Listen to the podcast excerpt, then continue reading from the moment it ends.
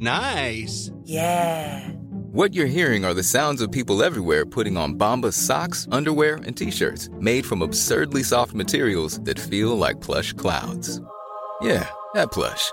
And the best part? For every item you purchase, Bombas donates another to someone facing homelessness. Bombas. Big comfort for everyone. Go to bombas.com slash ACAST and use code ACAST for 20% off your first purchase. That's bombas.com slash ACAST. Code ACAST. Here we go. Here we go.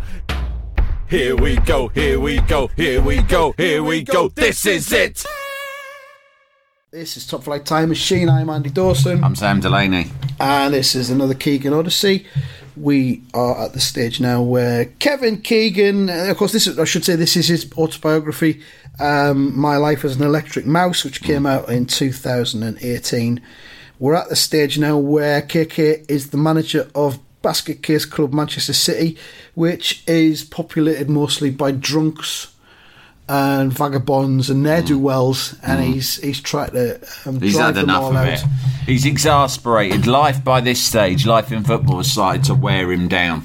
Yeah. Um, he's he's no nonsense, zero bullshit, zero tolerance. He's kind of been like a Pied Piper, and he's led all of the ne'er do wells to the edge of town, and then booted them out. Um, never to be seen again. The likes of Mark Kennedy, Nicky Weaver, last seen thrown up in a bin. Um, and he, he, he says, in my time at City, it was still the era when you could understand why Joe Royle used to talk about a virus in Manchester known as Cityitis. Which, I mean, that that is typical City was always the thing, wasn't it? You know, if, if ever a club could do something wrong Yeah. or fuck it up in any way, Yeah. City would do it. I think Sunderland has took that mantle now. Yeah, I mean West Ham at times in the past. I mean, maybe everyone feels this about their Probably, club, yeah. but City, to be fair, objectively speaking, there was a period where everything seemed to go wrong for City. Yeah. Uh, I mean, Kev says the time, for example, when we signed a three-year sponsorship deal with a company called First Advice. We had all the, the shirts printed and the team pictures taken. We put the shirts in the club shop, and First Advice went bust within a year. that happened to West Ham as well, didn't it? Was that? That yeah, Was it and- Monarch or something? And, uh, uh, no, it wasn't Monarch. It was a airline, wasn't it? it was an airline, Fly Me or something like that. Flybe? Flybe. Was it? And we and we had to fucking play out the season because we couldn't even afford to get new shirts made up. Yeah. it was too much of a cost to get new shirts made up without the sponsor on. So we stuck. It's a Premier League team, and we stuck over the top like white squares with the players' numbers on, Yeah. just to cover up. Like, Oh, they had the players' numbers on as well. There wasn't just like a square. yeah, Right. Yeah, yeah. Had the players' numbers. I think they sort of stick a square over it. Well, I don't know. Yeah. It looks a bit shit. Yeah. Right. Something like so. They look like sort of they were taking part in a fun run. It's easily done. It can happen. Uh, he says, with City, there was always something going wrong. Oh my God, you'd say, surely not. Then the people who had followed the club all their lives would let you in on the secret. It's Manchester City, mate. Happens all the time. uh, he says, when I was at Newcastle, the fans were always too optimistic. City's fans were too pessimistic, but they had a lovely self deprecating sense of humour. They had this saying, typical City, whenever anything went wrong. And though my natural inclination was to try to be upbeat, oh yeah, very much so. Yeah. Come on, everyone, it's not that bad. Let's all have a dance. Let's turn the frowns upside down, please. yeah. Uh, he says a classic story when we signed a French striker by the name of Al- Alioune Touré. And after one league game, he was ruled out for the season with deep vein thrombosis. Fucking brilliant things get ruled out with. yeah. What's wrong with Alioune? Come on, run around, son. It's me hmm. leg. I thought I told you to wear those stockings on the plane whenever you were flying long haul. On the plane over from France. And then always get up, do your stretches, and drink plenty of water. I take an aspirin because Jean says it thins the blood. Oh, it's not. It it wasn't the plane. It says here. He elaborates. It was City's fault. The club hadn't checked his medical records when he arrived from Nantes. He was on medication. Don't check them. no, no there'll point. be nothing in there. Yeah. I'll tell you what. If there's anything in there, you say you're not going to like it. So just fucking turn a blind eye. That's always the best way. It was City's fault. The club hadn't checked his medical records when we arrived. He was on medication, and when we got on a bus for a trip to Portsmouth, he didn't bring his tablets because he had no idea it was a six-hour journey. His leg flared up, and that was the last we saw of him. His legs flared up now. Fuck Fucking it, hell. let him go. Pipe Piper, take him to the edge of town, get rid of him. uh, I do not know how long the Portsmouth. I look on the map, and it look very, very nearby. It look about, I don't know, 40 minutes. Yeah. Very little map. Yeah, it's a very little country. But, you know, it takes a while sometimes on the bus. Especially if you get roadworks snarled up. Oh, your legs flared up. Never mind. Ta ta. Uh, another one, Christian Negouai, another of our French contingent, also had a checkered time in Manchester, including landing himself in trouble miss- by missing a random drugs test. We've all done it. Um, it was a very innocent mistake, but an embarrassing one. Christian didn't speak very good English and failed to comprehend he wasn't supposed to drive off on the morning the drug testers arrived. beep beep. DTFN. Au revoir for now. Fuck your drug test. It is not in anyone's interest for me to take this drug test. Uh, he drove off when the drug testers arrived. When I rang him, he cheerfully announced he could be back by four that afternoon.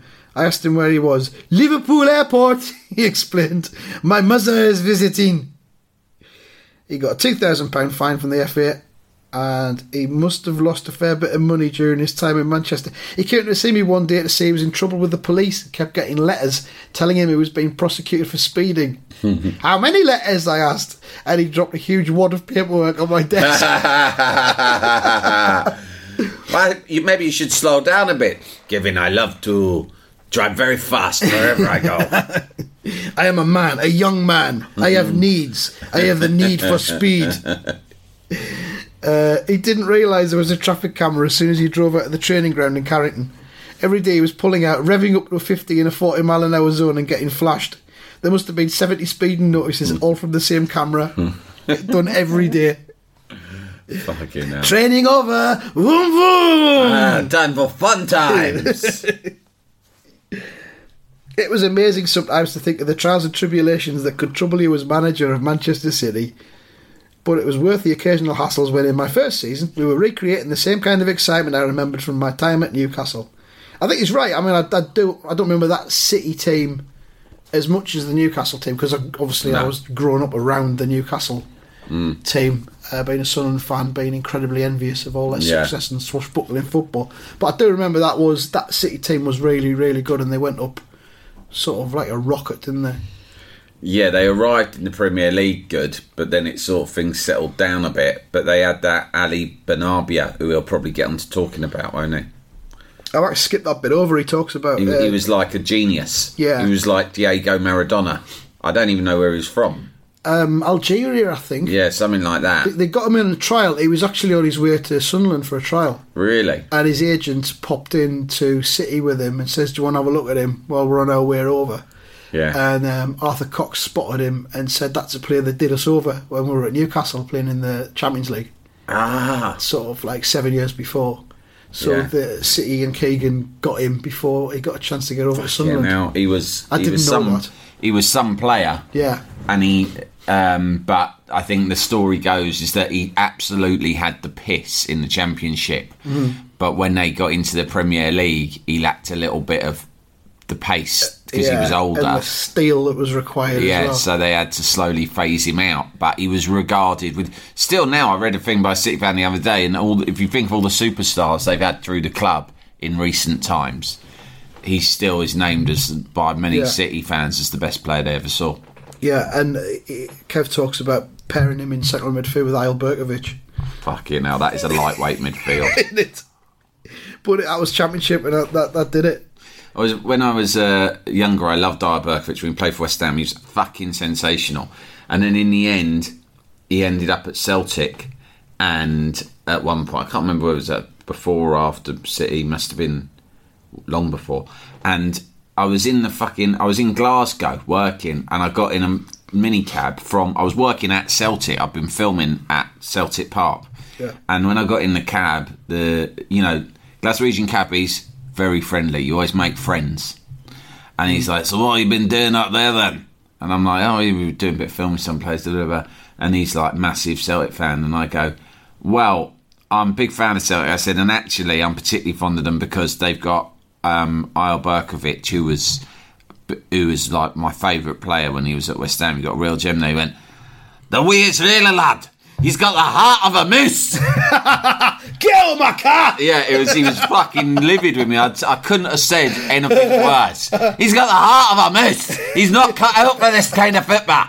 Sorry, is that a mouse or a moose you're referring to Because a moose, I mean, it, it's, It's very very, important that I distinguish because a moose has an enormous. Are you still I here? Moose, mess, whatever it is, get out of my car. You can walk back to fucking London. Talks about Shaun Goater as well, who scored um, 32 goals in the promotion season at the age of 31. Oh wow! Um, I watched him in our first few training sessions and couldn't see the attraction. Was he quick? Not particularly. Did the ball stick to him? Nope. How was his touch? Hit and miss. Overall verdict? We could find better. But then he scored 32 goals for me. Um, and he's another one who City fans, you know, they'll still talk about Shaun Goater. Yeah, feed the Um, goat and he yeah. will score. Yeah. Um, Darren Huckerby had as well. Paulo Wanchope. I mean, it wasn't a defence-minded team, was it? Brilliant. In any way. Brilliant. What a brilliant collection. I love that. That's like Yeah. the way Redknapp used to be. It's just like I'm going to sign loads of really exciting players, and the fans get a lot out of that. Yeah.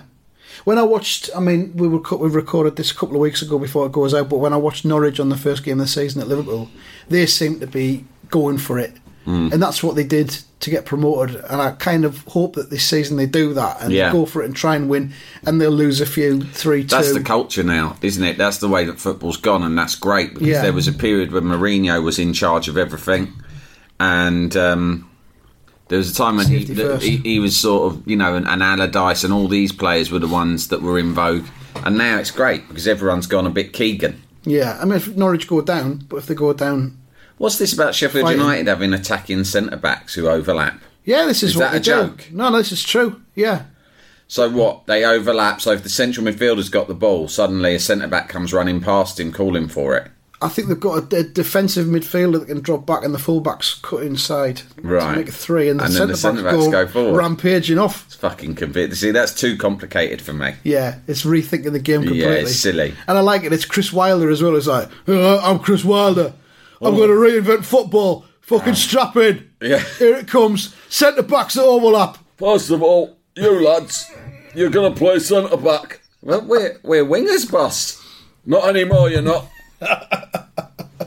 Brilliant. More of that, please. Um, where are we at? Yeah, he talks. He talks about that player, and Stuart Pearce, of course, was the uh, the captain.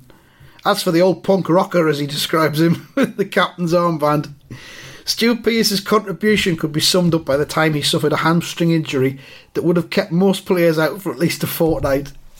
Two days later, we were all training on a freezing winter morning, wrapped up in bobble hats and gloves in what felt like minus 10 degrees. But when he emerged through the mist wearing nothing but a pair of underpants and a towel wrapped around his head, age 39, that's why they called him Psycho. Pearce is brilliant. Has he done an autobiography? He must have done. Must have done. I'll quickly look it up. Stuart played 43 times for us that season. His last year as a professional footballer. Fucking hell. Um, had the opportunity for a perfect send off when we won a late penalty in our final game at home to Portsmouth three days before his 40th birthday. Dave Beasant was in Portsmouth's goal. He'd have been about 45 at the oh, time as well. me, yeah. Um, in ordinary circumstances, he would have been trying everything to keep it out. These were not ordinary circumstances. It was the last kick of the season, four minutes into stoppage time. We were already winning 3 1 against a team that knew they were finishing 17th. It wouldn't have made any difference to either team if that penalty went in, but if you can put yourself in Stuart's boots, it was the final act of his playing career. 750 appearances, 78 England caps, and those penalties that uh, he missed against the one he missed against Germany in 1990 and the redemptive one against Spain in 96. Yeah. He was on 99 career goals and now he had the opportunity to make it a century with the last kick of his entire career. more than that, one more goal would see us establish a new club record of 109 goals in a league season. Huckerby was our regular penalty taker. Fucking hell. It had been agreed before that Stuart would get the honour if we got a penalty. As our skipper walked up, placed the ball on the penalty spot, Beasant wandered over to have a word. Listen, he said, I'm not going to move. I'm going to stand perfectly still, so just put it either side, no sweat. Fucking hell. They would have been out in Italia 90 together, wouldn't they? Yeah. They must have bonded. it was a gift, and our biggest crowd of the season, 34,657, was on its feet, waiting to see if Stuart Pearce could deliver a fitting finale to a marvellous career. He came forward, pulled back that formidable left foot, and I'll never forget what happened next. He blasted it over. he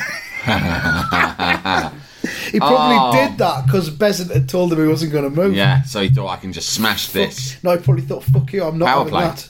I'm not. I'm not Double having a- power play. Yeah, Beasant tried to power play him, so he, he countered. he's thought, "I'm not having a free shot. yeah. I've got. I'm Stuart Pearce. I've got integrity. I'm going to miss this. I'm blasting this I'm cunt over the Stuart. Pearce. I'm going to miss it. This Let's is see how I- you like that, Beasant. this is what I do. He blasted it over, and Beasant, true to his word, never moved an inch. Remember that scene? Typical City yet again. Nah, that's typical Pearce, that, I think. I don't care about numbers, stats, records. I, won't work- fucking cheat. I work to my own rules, I won't not the cheat. numbers that the fucking ancient Egyptians imposed upon us. All my books at home, I've had them translated into hieroglyphics.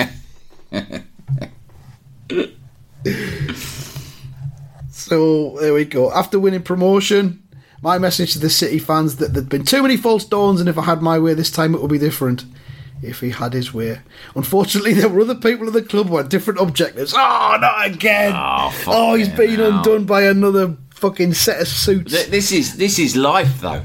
I mean, we've been we went a bit too deep into this before, so let's try not to do it again. But the- what he isn't learning is life. We are all human beings, right? And we're all going about. I mean, think about when you're you find yourself staring at a massive army of ants yeah. going about their business, Yeah. and it and it's it appears to be remarkable because they're all working in perfect sync and unison, aren't they? Yeah. Is this before you go and boil a kettle? And No, I, I the- never ever would do that. I know people who would burn them using a magnifying glass in the Oh. sun, and that is disgusting. I, I never hurt the ants. Right? The ants are our friends, Andy. are they? The ants are our friends. Right. I, I had an ant situation recently, which I mentioned on my other Oh, podcast, yeah. Athletico Mince, with uh, with Bob Mortimer.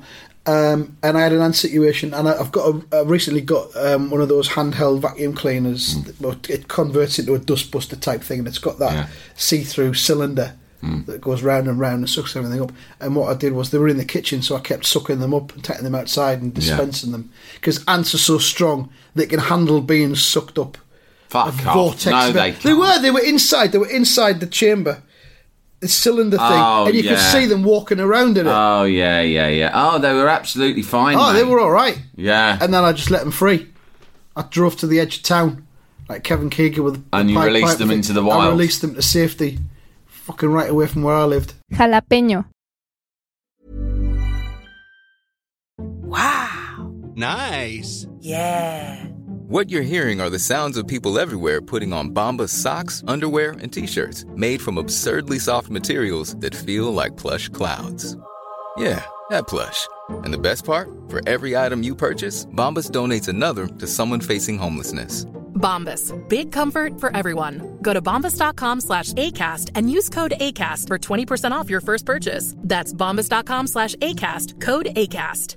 Save big money at Menards. Let the fresh air in and keep the bugs out with replacement screen for your doors and windows from AdForce. It's easy to install, durable against the elements, and comes in a variety of types to suit your needs. Repair your screens today with a roll of replacement screen on sale through May 5th. And check out more great deals happening now in our weekly flyer on menards.com. Save big money at Menards. Jalapeño. Do you want to hear some celebrity ant related gossip? Uh, I pitched yeah. it as a as a column to the Daily Mail. right. all your celebrity ant related stories each week with Sam Delaney. Yeah, Uh, no, but this is not true. commissioned, I guess. no, but I've still got high hopes. No, because I only had this one story. But um, Eamonn Holmes, who you know, is a, a colleague of mine and, Yes. a, and a business uh, partner of mine, and Yes. he fell asleep. This was like a while back in his in his um, den. He's got a rig. Has he got a He's got a nice Eamonn rig in his house, right? Uh, uh, celebrity rigs. It's fucking series? celebrity rigs. Honestly, I'll ask him one day Oh, if we can go Cribs, and do a MTV cribs. Cribs again, isn't it's, it? it's- yeah, but Rigs is better because it's more Rigs of a is British. Yeah. MTV Rigs with Delaney and Dawson. right, wi- Widow's special.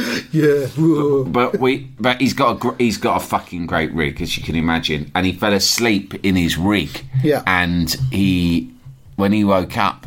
He was covered in ants. Whoa! There was an ant infestation, and you know what? In made, his rig? Indoors? In, in his rig, indoors. Shit. And you know what made it worse was that when he opened his eyes, he was like, "Oh, what's happening?" And he felt all of this tingle all over his Yeah. face because they'd got to his face. Shit. And he they looked. He looked around, and his son, his youngest son, who's a teenager, Yeah. was just stood there filming it on his phone. and obviously he was Don't living. move, Dad. And he jumped up like, ah, ah, smacking his own face, getting the ants off, right? So I thought this is really funny, and he Yeah. he he, for, he forbade his son from putting it out on YouTube, which is Oh, a shame because it would have been really good. And then I did a bit more digging and spoke to other people about the incident who who had deeper knowledge Hmm. and it, what he hadn't told me. I hope this isn't remiss of me, but I think Eamonn Had he was- gone to sleep with his face covered in jam? he'd gone to sleep eating a wagon wheel. and the wagon wheel crumbs were still about his person. Yeah, so they'd come And they led a it. trail because they'd gone from his, like, the corner of his mouth, down Mm-hmm. chin, down top, jumper, Yeah. maybe even onto trousers. Yeah. And the ants had formed a battalion and they'd just gone all the way up to the source, which was the, the corner of his mouth. And they were feeding off the wagon wheel crumbs. Were they just Very eating them, or happily. they, uh, you think they tipped them away? Maybe they were carrying them back. to their rig. But to their ant rig. Yeah. But anyway, what I'm saying about it, about the ants, is you look at them and you think, oh, they're just they don't they only think as a unit. They don't have any free individual will. Yeah. They're like a machine. But they're like the Nazis. but yeah, but there might be people looking down on us and saying the same because, to all intents and purposes, it's incredible what humans achieve when they work together. But along the way, of course, every day there is going to be people who are not seeing things exactly the way as you. Life is not what you want and everyone else around you just making that possible. Life is about you having your objectives and then trying to navigate your way through and fight and compromising and iterating what it is you want to do on the basis of what the other humans around you um, have as their own agenda, Yeah. right? I don't think Kevin Keegan's ever fully grasped this. He goes into an organisation, he thinks this is what I want to achieve, and the moment there is anyone who might be blocking him, rather than think, well, they've got their own, see it from their perspective, they've got their own set of agendas which are bound to be different to mine, but maybe there's a way in which we can work on this together. He just thinks, well, they're just trying to stop me. These people are working against me, and I can't work in an environment like that. Imagine if every fucking ant took that attitude yeah. where would the ant community be now? They wouldn't have the huge respect of the human race that they currently enjoy. I True. mean, humans probably respect ants more than any other creature, don't Pro- they? Probably, yeah. I mean, as well, it goes back to what we've said in previous episodes that that uh, that there's never be a socialist utopia because of that thing where people will not work together as a collective. There's Free always, will. There's always vested interests, and that our price probably was Mm, yeah. the only socialist utopia um, of the 20th century. The only way there can be, I think people would be prepared to work together if you could demonstrate that it would allow each of them as individuals to fulfill their dreams, Yeah. right? Which I believe is achievable. There's no case study though. Right. The problem is, is that you do need power to be centralised and then distributed, and whoever it is who form that centralised power unit, history has told us always it goes to their head. Power mate. corrupts. They become they they, Yeah. they become corrupt. They become obsessed only with their own power and maintaining it. They justify it to themselves by saying, "Well, if I wasn't doing this, then it would be a free for all, and everyone would suffer." and they become almost blind to the fact that all their people do suffer. But I think you can, if if you had more benevolent people at the heart of it, like not your Lenins of this world, or your who else can we talk about? Mao Zedongs. Yeah. Or some people say Cuba is a big success, but the mainstream media would never let us know about it. Right. We'd have to go there to find out for ourselves. Okay. But apparently, the healthcare is knockout. Healthcare's not uh, human rights, not so much apparently. Gordon Well, there you go. Are you saying that you and I should probably be running this country? I think the underlying I don't, message there? I, mm, Would I think it? I think if power went to either of our heads, it would be mine. I, I'd have more faith in you staying level-headed. Okay. But as a uh, as a pairing, like I think we'd be unbeatable. I think we'd be a good pairing because I think once in a while you'd put a hand on my shoulder and go, "Hey, Sam, Ease off Delaney. ease off, mate. Yeah. Foot off the pedal. Remember, we're here for the greater good." Right, and you, I've noticed you're driving around very fast in this sports car that you've somehow acquired. No other fucking cunt has a sports car. The rest of us are all driving around government issue cars. Yeah, really horrible sort Yeah, of Soviet. Soviet looking larders. You've got a Lambo and What's that about? it's in claret and blue. You've got you've got you've had a Lambo uh, made, which seems to be an exact replica of Roy Race's car from Yeah. 1981. Ah, and I've seen you driving up and down the road outside our compound where we run the country from. A gated compound. And you're getting speed. people aren't allowed in. We've had like about a hundred fucking speeding tickets, and you just literally ignored them all because you're abusing your power. yeah. Well, I'll try. Once, once in a while, you'd say that, and if you could keep my feet on the ground, which you have done successfully through the history of Top Flight Time Machine so, So far, far. right? Then I think that together we could really make a big difference to people's lives. I think so. I think we'd definitely be better than whichever cunt's in charge this Do you know why? Because we have one message, and it is this: love. Love is the message, like the all-time great disco song Oh, goes. I thought the message was you can't go back. It's all put, wrapped up in it. There are su- there are sub messages within the overriding Right, but message. that's the overriding message. The overriding message is love. Love is the message. Yeah. Live your life with love. Within that, there are certain other subcategories, such as you can't go back, Yeah. Different times, you fucking do it, which even in a socialist utopia is a line that will be used Not in front time of the to time. kiddies. That's another one. Yeah, keep it away from the kiddies is another one.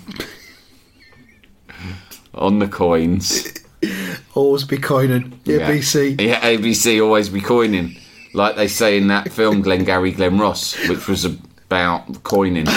Yeah. It was about coining, wasn't it it? was, yeah. Fellas going out selling coin machines to Yeah. amusement arcades. Oh, jeez, I'm really got to make this coining sale. Oh man, I love that film so much. Um, where are we? David Bernstein preferred a more conservative approach to Kevin. He was a lifelong Manchester City fan and he was always cautious about spending lots of money in case it didn't work out and potentially plunge the club into trouble. Whereas I was prepared to spend it all and see what happens. It weren't my money after all. Me and Jean had ours squirreled away in a post office account, so I knew I'd be fine either way. Roll the dice and see what happens, I used to say to David. Uh, he knew what I meant. Jean, here's another fifty pound in your lunch break. Go down post office and deposit it in the savings account. He knew what I meant, and I knew what he meant. I could understand his point of view, and even now, I don't necessarily think he was wrong. Um, he was a chartered accountant, a shrewd and intelligent man, and I knew from his very nature he would be re- reluctant to take the same financial risks as Sir John Hall at Newcastle. At the same time, I did feel David ought to have shown more ambition, and his determination to play it safe could eventually work against City. Well, you know, eventually it didn't. Everything turned out just fine for Manchester City. Uh, where we go? He said I tried to sign up a set up a deal to sign Robbie Fowler from Leeds, and David went behind my back to try and change the terms. Here he is doing that thing again where he's righting wrongs Yeah. many many years after the fact. For example, here's my list of enemies, but I describe them as friends. They're kind of frenemies. uh, we'd already shaken hands on a six and a half million pound fee. Uh, myself and the Leeds chairman Peter Ridsdale, equally batshit. P- Peter Ridsdale and Kevin Keegan together would have been a fantastic combination. I think. Imagine if Keegan had been in charge of that Leeds United I team. don't think the city of Leeds would even exist anymore. it would have been wiped off the face of the earth. Yeah, somehow. you're right because you can get toxic partnerships. Just as Yeah. like you know, I've said you're Burton and you're level-headed and I'm a bit more um, excitable, right? that's you need that. I mean, you know, Lennon and McCartney. Yeah. McCartney was quite sort of um, what would you say? He was he was not level headed, but he was sort of more driven more and buttoned down and probably. practical. Yeah. Yeah. Uh, Keith Richards and Mick Jagger. Mick Jagger, who was the economics graduate, who looked at, who, who had a keen sense of where every penny was. Cannon and Ball. Cannon and Ball, Tommy was the kind of level-headed one who tried to keep it all together. Bobby was just a lunatic. Little and Large. yeah, again. Little was very much a. I don't know what Little brought to it. He was a numbers man. Do you reckon admin? It was looked like numbers, admin, and logistics. Yeah. Uh, large, Large was just fun large. times. Living it large. Living it large. Yeah. Large by name, large by nature. Krankies. Uh, probably. that work? I think I don't know with those two. I think maybe the lady one. You just expect her to be, although she was the one who did the big belly laughs. Yeah. I also expect her to be the one who was She was the bean counter. Bean counter, quite efficient. Yeah. Making sure they got on the right train. Yeah. So it's Yeah, hard to it's- say. it's- it is, But yeah. anyway, double acts work. But what you can't have is when you have both people who are volatile. Because Hmm. if you have two volatile and excitable characters like Keegan and Ridsdale, fucked. Like you say. What would this podcast fucked. be like if it was two Sam Delaney's? I mean, that is an interesting question. It would be Long? yeah, it would be long. It wouldn't, and it wouldn't exist. Like the City of Leeds. Yeah, it would have been destroyed like the city of Leeds, and I would be destroyed with it. So he tried to sign Robbie Fowler. We'd been talking about Robbie for a while and we were convinced he could score a lot of goals for us providing he stayed fit. Then David phoned up Leeds with the player already on his way to Manchester and said City would pull out unless the fee came down by half a million. That was poor. It showed a lack of trust in me and made it look as though I'd been acting without the club's authority. At the very least, he should have consulted me, whereas the first thing I knew about it was a flustered call from Peter Ridsdale saying, I thought we had an agreement! We managed to save the deal, but David's late intervention caused me a lot of embarrassment. He should never have gone behind my back that way. David, if you're reading this, I hope you reflect upon this and fuck off. And then he talks about David leaving the club amid all sorts of boardroom politics about finance and structure and boring things like that. Hmm. Um, but of course, David Bernstein, as he points out, he took over from Francis Lee. And Francis Fucking Lee, hell. who was a, a toilet roll salesman, I think, by Was that he? point. Yeah, he was in toilet roll business um, after he'd retired from playing. And it says here, City were a volatile, unstable club on the way to being relegated to the third tier for the first time in their history. I mean, to be fair, they were they were down there in League One. They're down there where my team, Sunderland, are now. And as we found out, it's not that simple to just get out of it and get you back think where it you is, are. don't you? I mean, when you go down, it's the same as when you first go down to the championship. You think, ah, but if you're a you know a decent sized club like Sunderland, West Ham, City, you think we've gone down. That's a shame, but we'll piss it down in this division. You you think that first. That was like with the first time, maybe the second time even I saw West Ham relegated. I thought that, and it never worked out. I don't think we can't think of a time I, I can only think of once where we bounced back first time, and even that was via the playoffs. But you go down, and then presumably when you go down again, I mean, how did you feel when you were like last season when you were starting out in League One? Did you think, yeah, we should comfortably it get was- promoted It was kind of like optimistic, but like with a, a, a hint of caution. Yeah, You think really on paper we should do this, but even so, we we we overhauled the entire team. yeah. So There you was got to start again with a whole new the team that had gone down. Yeah. and we'd still had I think seven brand new players on the first game of the season. Yeah, But you'd think we'd be able to attract the kind of players that would get us out of it, but it's not that easy. Sheffield United were there for years, yeah. And it took Chris Wilder and his fucking overlapping centre backs To fucking fix get the them back situation. into the Premier League, It's going to take something fucking radical to sort this shit show out. I've got to think outside the fucking box. Here we go. Overlapping centre backs. Fucking bang. What is that, boss? I don't know yet, but we're going to fucking find out. Right, we'll leave it there. That's it from this one. Um, Kev's about to get into the Premier League with Manchester City, and as usual, it won't end well. It'll backfire and implode, But that's why we're here. Um, ta for listening. As always, we love you from the bottom of our hearts. Keep it cunty. Ta